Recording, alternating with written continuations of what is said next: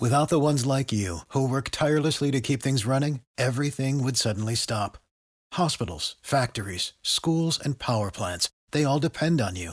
No matter the weather, emergency, or time of day, you're the ones who get it done. At Grainger, we're here for you with professional grade industrial supplies.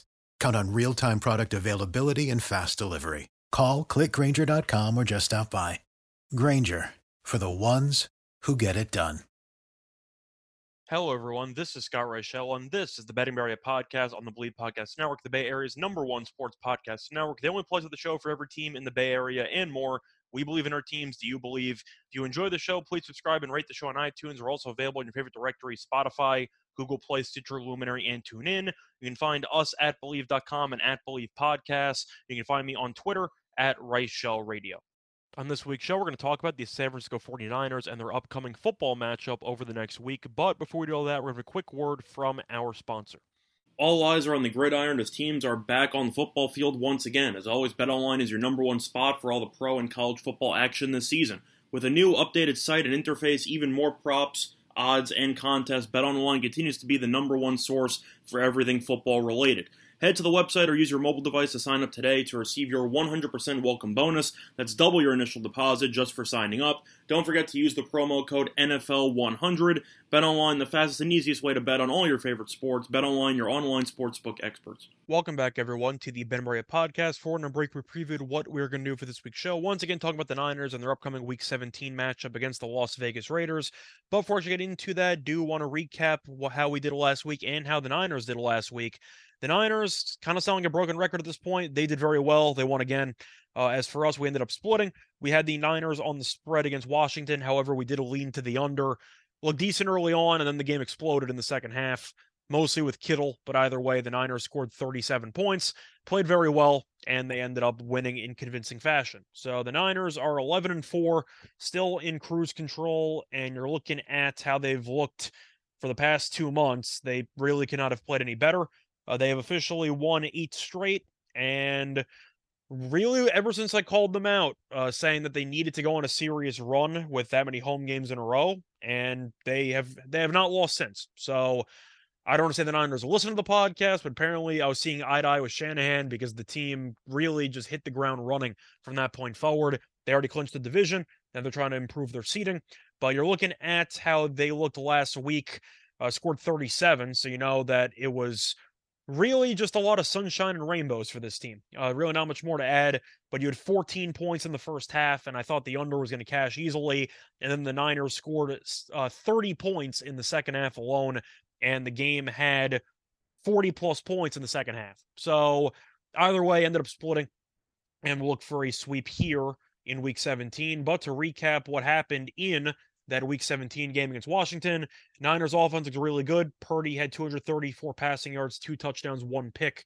Uh, sacked three times, though, QBR of 59.5. The interception was extremely misleading because he hit Jennings right in the lap, and Jennings not only bobbled it, but proceeded to try to one handed and accidentally punch the ball into the air directly into the hands of the other team. So Purdy got an interception, which he didn't deserve, but it is what it is. Uh, besides that, though, the ground game was kind of underwhelming against Washington. You had McCaffrey, who had the rushing touchdown late to save his overall uh, stats, but he had 15 carries for 46 yards, 3.1 yards per carry, and one touchdown. You had Davis Price, who had nine carries for 30 yards, who didn't really do anything in backup. But the overall yards and carries, uh, or yards per carry, was actually decent because of one play. You had a Ray Ray McCloud run, which was a bit of a jet sweep there, and he had one carry for a 71 yard touchdown. So the Niners overall at 153 rushing yards and two touchdowns, 5.9 yards per carry. But you had the extremely misleading stat line because of the outlier with the Ray Ray McCloud play. So the Niners' main issue was the ground game overall, with the exception of the outlier play. And we'll see if they can step it up into this matchup. But for the receiving corps, Kittle went nuts had 120 yards and two touchdowns. You had Aiyuk, who had 81 yards on five catches.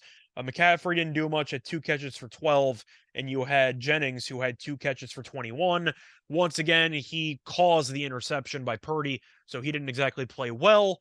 but you didn't really need to because the defense was phenomenal and they gave up 20 points. Some of it was in garbage time, but the Niners defense was feasting. Uh, had one interception on Heinicke. We thought it was a pick six for a second, but Robinson's foot ended up touching the defensive player and the return did not count. Uh, but Heinicke still had one interception, uh, sacked twice, both by Bosa, and Carson Wentz came in in relief, and he was okay. But for the most part, game was over early, and the Niners coasted. So that was kind of the story. But for the ground game, Washington did nothing. What else is new? Uh, 49ers run defense was phenomenal once again, as the uh, Commanders had 79 rushing yards on 33 carries, which is equal to 2.4 yards per carry. For the receiving corps, McLaurin had a touchdown and a 51 yard bomb there, separate plays uh, on the same drive, I believe. Four catches for 77. Dotson had six catches for 76. And you had Curtis Samuel for five catches, 52.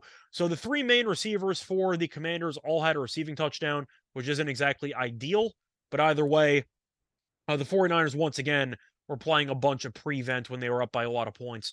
And that definitely led to some stat padding. But either way, uh, you're looking at the Commanders' uh, defensive line. Uh, Payne had a sack, St-Juste had a sack, and Smith Williams had a sack. Uh, but you're looking at the Niners, and Bosa had both sacks. One was a strip sack.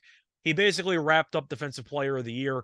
He's now minus 1200 to win the award, rightfully so, as Parsons has been has been a bit quiet recently for the Cowboys. But you're looking at Bosa, who's been just incredible. Uh, besides that, not really much more to add. Uh, Heinicke had the strip sack. He also had the interception. So the Niners forced two turnovers and they dominated. Now, moving on to the Vegas uh, week 16 results, not good uh, for Vegas. In fact, they blew another lead in the second half on primetime TV. It was the Franco Harris game for the Steelers, which the Steelers won 13 to 10. Vegas led it 10 to 3 at the half. Pittsburgh couldn't do anything for the entire game and then woke up a bit in the fourth quarter. And you also had that game winning touchdown with less than a minute to go uh, to Pickens. But the Raiders just handed the game away. They had so many possessions with the lead, and Carr was especially awful. I know that the weather was awful. Uh, definitely very windy, bit of rain dash snow, and that impacted the overall accuracy for Carr but he had 174 yards, went 16 of 30, so roughly 50% completion percentage, three interceptions, sacked three times, QBR of 20.2. The ground game didn't work either. Uh, Jacobs had 15 carries for 44 yards. Bit weird that the weather was awful and they only ran the ball 19 times total, which is very, very just odd. And three of those carries were by Carr scrambles. So they really abandoned the run, which didn't make any sense but Carr did not play well for the receiving corps. Waller had four catches for 58. Renfrow had a receiving touchdown in the first quarter, uh, four receptions for 42. And then you had Davante Adams, who had two catches for 15 yards, targeted nine times. Carr was trying to get him the ball.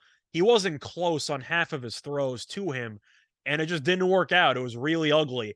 But I have to point out, though, that Carr was really, really bad and he was so bad that he ended up getting benched for the rest of the season, which we'll get into in a second. But the Raiders' offense was not good. The defense was fine. Uh, Pickett went for 244, one touchdown, one interception. The one touchdown was in the final minute of regulation. Uh, besides that, Najee Harris didn't do much. 16 carries, 53 yards. Warren had six carries for uh, 23 yards.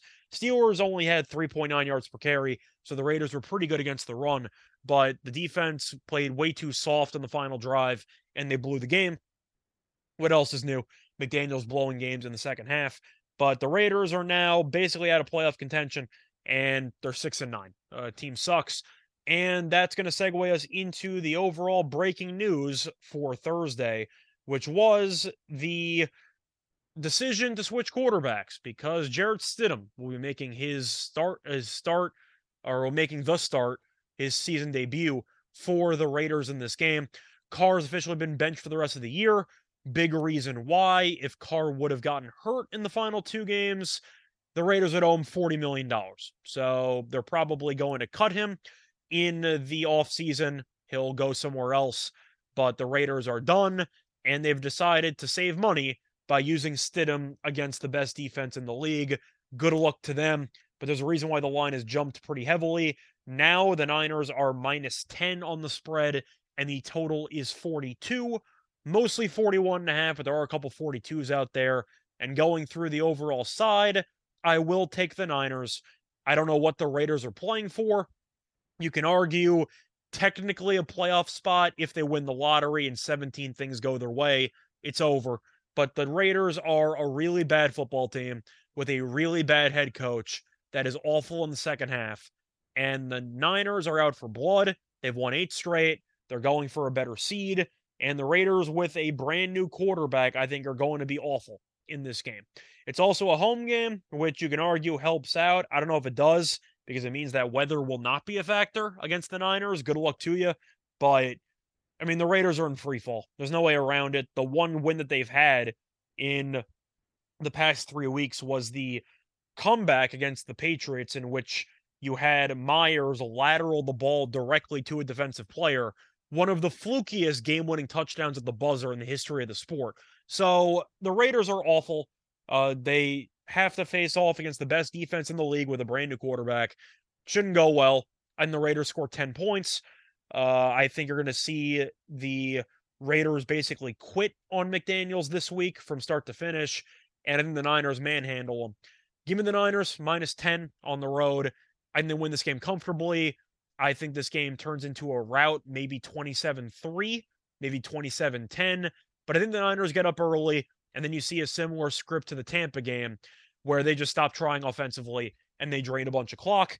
But give me the Niners to win this game and to cover the minus 10. And I will take the under 42. I think you'll see the Raiders contribute nothing. And I think the Niners will have to score basically 30 to go over. And I think the Niners will lose interest once they gain a massive lead and they'll coast in the second half. So give me once again a 24 10, 27 10 type final. And I think the Niners coast. So that's going to wrap it up for this episode of the Bitterway podcast here for Thursday, December 29th. Good luck to all of you and all of your bets. Bye, everyone. For the ones who work hard to ensure their crew can always go the extra mile, and the ones who get in early so everyone can go home on time, there's Grainger, offering professional grade supplies backed by product experts so you can quickly and easily find what you need. Plus, you can count on access to a committed team ready to go the extra mile for you. Call, clickgrainger.com, or just stop by. Grainger, for the ones who get it done.